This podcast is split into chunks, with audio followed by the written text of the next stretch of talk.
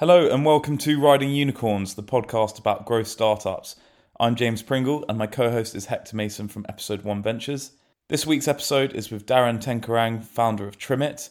Darren's story is one of great resilience. He started the business as a kind of software as a service booking platform for barbers, but realized that to really make a success of it, they needed to go full stack and actually provide their own barber shops on wheels. So now they have a franchise model where they kit out vans with a barbershop in the back, and barbers can register and service their entire city from a single van. The company's gone from strength to strength, and Darren covers exactly how much revenue they're making in the podcast. It's a really great listen for anyone starting out who wants a bit of inspiration.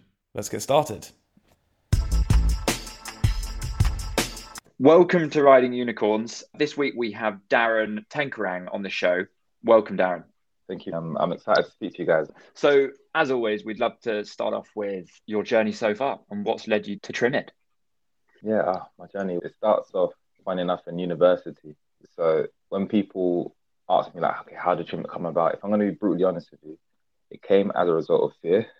So, I did a stint working in the corporate sector. So, I was working at an insurance firm. I loved it for, this, for the first six months. You know, you're in a seat, feeling dapper, going into the big city. And then after six months, I got pretty scared because for me, the environment was pretty grey. And I think it was my manager at the time. He was like to me, Darren, like uh, as, as a joke, because I was struggling with certain things. He's like, oh, as a joke, you could be dyslexic.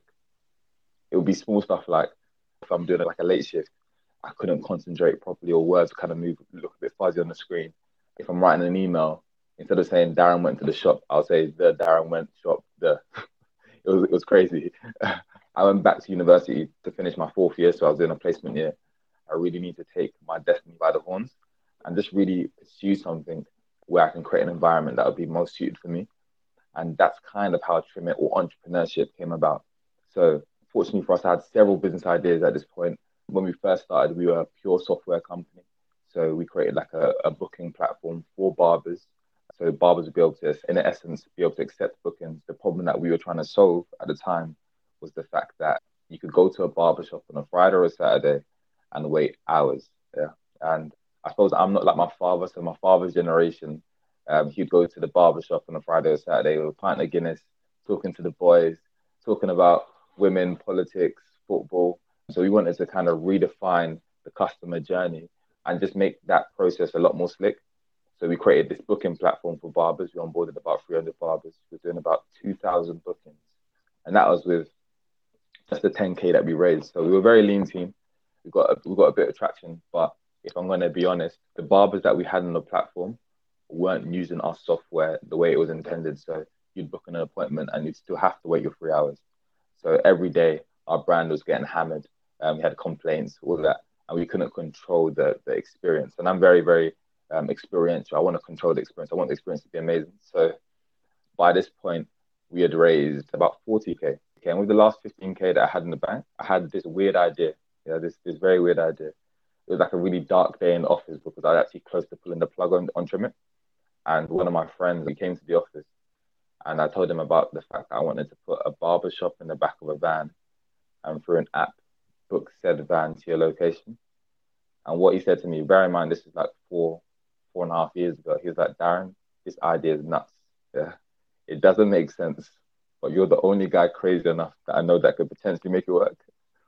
so with the last 15k that I had, I bought a crappy van for like 5k. I built the interior myself, or not really myself, it was with a bunch of builders. I kind of like told them what to do, even though I didn't know what I was doing. We'd watch YouTube videos in the morning and we went about creating this van, this mobile barbershop. And we created it. The van looks absolutely terrible, but it did what it needed to do. And like that's how I suppose the Trimit journey as the mobile barbershop, the tech infused mobile barbershop really, really started. So we went from a booking platform then to a tech enabled mobile barbershop. And then we've gone on to do like several rounds after that. So we did like 250K um, as like a pre seed. Then we did 750K. And then in between that, we did a bridge round. So that's that's the story in, a, in its kind of short, long form. It's awesome. It's like the perfect scrappy startup story and almost going bust, buy a crappy van, do it up yourself. which by the way sounds really fun. And I'm quite envious of your van conversion. I've seen many of them on YouTube and they look really fun. So you found yourself hitting some success with the new van led model. What sort of happened then? Has it just been plain sailing since then? I know that now you guys run franchises. So just talk a bit about the the journey post van, shall we call it? Sure. So we had the one van. So we got to the point where our van was fully booked for six months in a row. And that's when we took on that pre-seed, so that 250. Because when we first had the van, the one van, it was actually, when I say tech infused, in reality, we were doing things in with, with Excel sheets. Yeah. So it was very, very manual. So we needed to make sure that we could automate all of the, the manual things that we had embed the technology into our platform. We were able to actually prove as well that one van would generate uh, a monthly profit. Um, so we knew that the, the actual van unit economics actually made sense. And then from then we changed from it being an owned and operated model then to the franchise. Um, and that was post COVID. So after COVID, things went a bit nuts on our end. And we went from seven vans and now we're in the process of actually building 70 vans. So yeah, it's, it's gone a bit crazy since then. It's awesome. How did you learn about franchising and how to do that process of replicating a model that was successful? It's, similar to the fact that I built a van outside my mum's house. I did it on the fly. If I'm going to be honest with you. When I say a franchise model, it's more of like a hybrid. You have aspects of like the gig economy. In reality, if you look at like an Uber model, it is a, it's a franchise model. It's someone that basically taking a percentage of the cut and allowing that single individual to act as their own entity. So I've studied like the McDonald's model and I've had to study other models and I've put them all together, but it just makes sense for us. So when I say franchise model, it's the, it's the, it's the thing that's closest to the model that we're doing, but it's got a hybrid of loads of different things. Yeah, really interested in the franchise model because I guess it's great for scaling, but potentially you lose out on some of the margins. So how, how did you kind of think about which route to go down and is it scale that's the most important thing at the moment or is it margin? And does do you think that changes over time? Initially the goal was to get to 500 vans yeah so 500 vans means a, a thousand barbers two barbers per van you do like a, a, day shift and an evening shift. So when i was speaking to liam he's the guy that like handles the, the logistics and the van conversions and whatnot. I was like are you comfortable building 500 vans he's like yeah, yeah that's fine. Then i spoke to pete and i was like will our tech be able to hold out and will it be able to facilitate a fleet of 500? He's like, yeah, that's, that's fine. Don't worry, I've got, I've got that covered. Then I spoke to myself and I was like, can I manage a thousand barbers? And I said, hell no, that's impossible. um, managing employees is very, very difficult. Yeah. And the operational cost associated with that is quite extreme. And one thing going wrong in a month could eradicate your margin or your profit for the month. So we wanted to offload the operational complexity and the operational financial burden onto the business. And it's proven to allow us to scale without having the complications of actually managing a thousand individuals. So for us, in the space of six months, to go from seven vans to 70 vans, and by the end of December, we'll probably get to 100, about, about 105. It just goes to how easy now our operation is. We, we, our tech handles it. We have the processes to basically enable a barber to become an entrepreneur and to be able to operate on their own. So Trimit Now is a tool for our barbers to use to get to that next level with the infrastructure, with the backbone. Darren, you've done really well to sort of find that product market fit and really understand the problem and how you're actually going to solve it in a scalable way. You've also done very well with fundraising for an idea that maybe on the surface doesn't seem sort of venture backable. So, how did you manage that process and what was the kind of tipping point where you thought, I've got something now that investors are really interested in. And what advice might you give to other founders that are raising with similar concepts that maybe on the at the starting point don't seem venture backable, but actually over time they can be? We've always known that Trimit has always been about cutting time.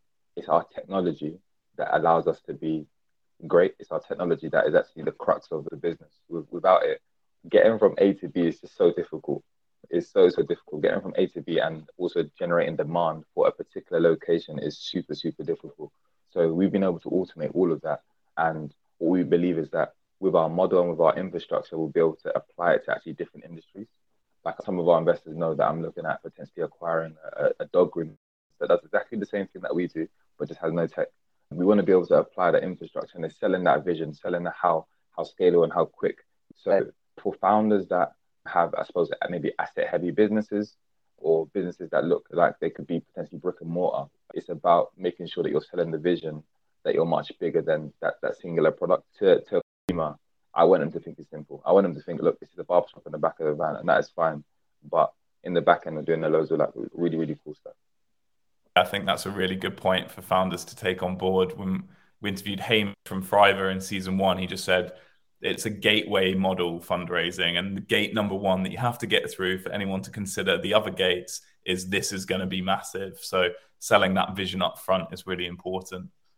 Without wanting to make this podcast seem like a strategy session, I do think it's really exciting what you're what you're doing. So, what are the things that you're thinking about over the next five years? I mean, some of the things that strike me as possibilities would be like you know your own range of hair creams or whatever that you sell as part of the kind of package to your franchisees. Have you already started doing that kind of thing, or what are the opportunities that are staring back at you? So, so right now we're very much in a land grab situation, just because basically you've got the UK market, and what our ultimate strategy is is actually to go to a different geographical location. So we're eyeing out places like Paris, we're eyeing out places like um, San Fran, so that we can start having bases there. Yeah, super exciting. And how have you guys gone about growing? Where do you get new customers from? Where do you get new hairdressers from? What's been your kind of yeah acquisition strategy for those two things? So we, when we talk about customers, we talk about them in two two ways. So our customers are actually our barbers. They're the people that generate us our, our money. They're also our franchisees. They're our partners but ultimately they, they are a customer. The end user is the person that gets a haircut. So the way in which we find our customers, the barbers, typically through paid social, we'll get acquisition of barbers for about twenty pounds or twenty pounds a lead. So it's really really cheap considering the fact that like over the five year agreement, they, they, they make us about what ninety k. So that's how we find the barbers. In terms of finding then the end user, again, it's through paid social, billboard marketing, but that bit is relatively easy for us. So when we have spoken to investors previously, demand was never really getting a barber to be fully booked, which is 208 customers for us in a month. What we found difficult historically was finding the barbers, but since then we've been able to, I suppose, solve that as a result of bringing this franchise model in. And to date, have you found that you're being pulled into new geographies, or are you pushing into new geographies? Like, are you targeting new barbers in Glasgow, or you is a barber from Glasgow saying, I've seen your advert, I want to set up here. How, how does that work? And then how do you manage something where you're based in London? So how do you manage something that's geographically quite far away? Do you go there yourself? Like, how does it all work? Yeah, so we're definitely being pulled into new locations. So our hypothesis is that any area with over 50,000 people it or 50,000 men in it, we would be comfortable marketing in that area and generating demand for that particular barber. So when we are doing our ads, we're doing it across the UK, and basically whoever bites, we will potentially build you a van in that area. How we then onboard and launch a barber in a particular area, we essentially generate their demand and then subsequently push them through the funnel and, and, and get them bookings. So we have like uh, a franchise open day where they come in. We basically find out if they, well, they come to us, if they like what we see and they like the infrastructure that we built around our barbers, then and if we think you know this person is the right man to van man a van in in Manchester or in Glasgow in Wales wherever, then we would put them through like a training training program, and after that training program, build their van. That's really cool. What you built clearly serves a, a real need, which is why you've been successful with it. What is it that motivates you? I suppose it's two things: it's building a business and having fun whilst doing it. So today my day started at 6 a.m. Yeah. And I'm so comfortable that my day will start at 6 a.m. This is not necessarily a good thing. It will probably end at like 10, 11. It could be later. And I'm so calm. I'm so comfortable that. I like it. So Darren, I'm really interested to learn a bit more about the strategy around like looking at other businesses to acquire to fit the model and the, it, use your tech to kind of scale a business that maybe at the moment is is kind of carved out a niche but hasn't really cracked the scalability factor. So, what other company you mentioned dog grooming? We haven't had much thought into it. If I'm going to be brutally honest, this opportunity kind of landed itself on my lap because the founder of that company saw what we were doing, saw the similarities, and was like, "Wow, this is really really cool." So after speaking to her, I've understand that she's kind of like a motivated seller. That she's tired of of operating her business, but her unit economics are amazing. They're so so good. So that I'm sure I can add a bit of magic to this and and, and grow it to a, a bigger stage that is now. I, I feel like unit economics has come up a couple of times. I think it's again really important for other founders potentially listening to understand that you know why that's so important. So like obviously at the beginning you might not have known some of those numbers, but over time you've learnt them and you know worked out how the business is operating. What are the kind of key unit economics that you measure? How do you measure them? And what what does like good look like for maybe other founders that are trying to work out whether their business is kind of viable in the long run? Sure. I mean, I'm not going to actually speak for what are good unit economics for other founders because obviously I need to know the context of the business. But for our case, uh, and when we say we say like van unit economics, so to put things into perspective, a, a vehicle for us will generate us approximately about 1,400 um, per month. For this mobile dog grooming business, it generates closer to 2,100. So I can already see the, the jump. And the reason why there's a jump is because I suppose a user, so the person with their dog are spending more on the haircut, on the groom, whereas we're spending about 25 pounds per cut. So I'm taking into consideration how much does it cost to get to a user? So the traveling aspect of things, I'm taking into consideration the insurance, the public liability, and all of that factors in a particular type of cost associated with cutting a particular user, whether it's a, a human being or a dog and those things are what I, what I look out for.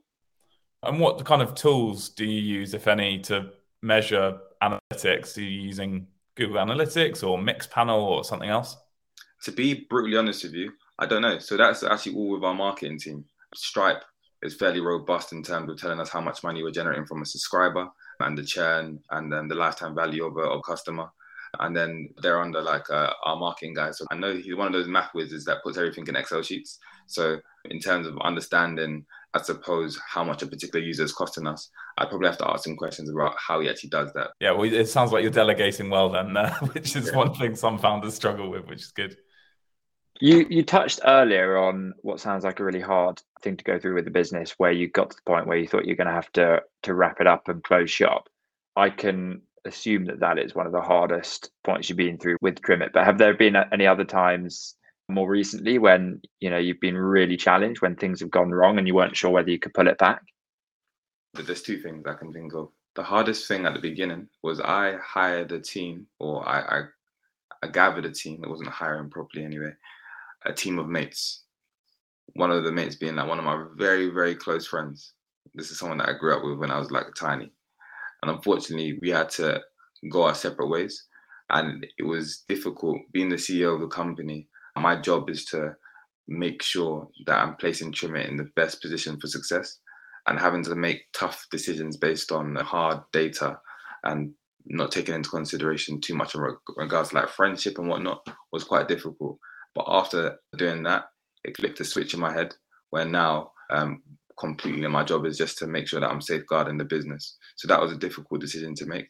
And that was maybe about like three years ago. It wasn't fairly recent. I suppose one of the recent things was, I suppose, raising our first like significant round. And that was difficult just because of the concept of having runway and knowing that if I don't raise it by a particular point, there's there's no cash in the business. So that was relatively difficult and it, and it, and it applied a lot of pressure onto me. I'm the sole person that goes out and raises, and I knew that I had to deliver. That's really interesting because the founder of the business is the person who knows that threat the best and also has kind of a uh, well, I don't know how you feel about protecting your sort of employees from that knowledge and the knowledge that you know, your company faces an existential threat if you don't raise more money, which puts you in kind of a lonely place potentially. Or did you take the view that you know you should be open with employees and potentially scare them and which could lead to them going and finding jobs elsewhere? What was your sort of approach with that? Did you find it a lonely place? It's definitely for me to take the burden. So yes it's a lonely place but fortunately for me like i have some really, really cool investors that have been there to kind of support me through that journey, as well as having support networks of entrepreneurs that are going through the exact same thing. So I'm definitely of the stance whereby it's not my employees' burden to take, it's my burden to take. And I'm fortunate enough that they put me in the position where they, they trust me to lead. And subsequently, it means that I should take on that burden and not let them have to worry about the potential cash flow issues that we might have and whatnot. Yeah, that's interesting. I think it, it's probably the the better option because the, the last thing you want is for all of your employees to be scouring the jobs market looking for new jobs and then you're left with an empty shell of a company. But it's super interesting to hear about all of this stuff. And before we before we move on to kind of the next section i'd just give you the chance to to talk about the um, sort of biggest breakthroughs rather than things that have been huge problems. Have there been moments where you've thought kind of aha moments and when you've suddenly felt the business is really hitting its stride yeah i think it's it's just the, the franchise model so i mean to put things into perspective about a year ago we were doing about 45k monthly recurring revenue. This month we're doing 300. So the jump is a lot. And when you really do get product market fit, you see it all over the company from a place of things are now getting chaotic to also a place from look your bottom line and you're making a lot more money kind of thing. So our Eureka moment, I suppose, was when we started to see such an influx of barbers wanting our product, and that that was pretty cool. Awesome. Yeah, I can imagine that must be a brilliant moment. So the the final part of the podcast, which we always like to do, is ask our guests who they would invite to a business lunch. We would, yeah, love to hear who you'd have. So there's two particular people that if I was to sit right in front of them, uh, I'd be in absolute awe. I'd be sweating. So you got Jay Z, and you got P Diddy as well. I think there's a, like a famous a famous bar from Jay Z, and he says something along the lines of, I'm not a businessman. I'm a businessman. And this guy's like Jay Z to me. He's he's incredible he, in his own respect. As an individual, he's a business. He's a powerhouse, and he's been able to find the the sweet connection between being commercially driven, having corporate cultural relevance, and being really financially literate.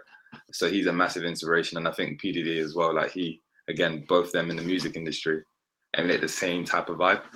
And then I suppose the third person would have to then be my mother because she needs to hold my hand while I'm talking to these guys as well. So I, I think those those three people would create an environment which I'd thrive in, or potentially not even thrive in, but at least I'll be in awe comfortably.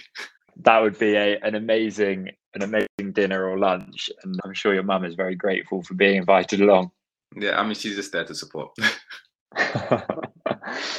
awesome. Well, we've loved having you on the show. It's been absolutely brilliant to hear about your journey and the difficulties, and you know, a really scrappy start to what's now a, a really exciting and successful business that feels like it's kind of just at the start of an even more exciting journey over the next few years. So I can't wait to track it, and I'm sure all of our listeners have loved hearing the story and will hopefully go off and book themselves a haircut. By the way, what's the quickest and easiest way to do that? uh, quickest way to book a haircut is to download the app. So you can do that on the App Store or, the, or Google Play. Literally booking a haircut, put in your location, and we will come directly to you. Before we go, the other thing is, are, are you hiring? Because this could be a useful time to um, yes. say if you are. We are hiring, in fact. So we're hiring several operations executives. So those are people that will essentially help manage our franchise fleet.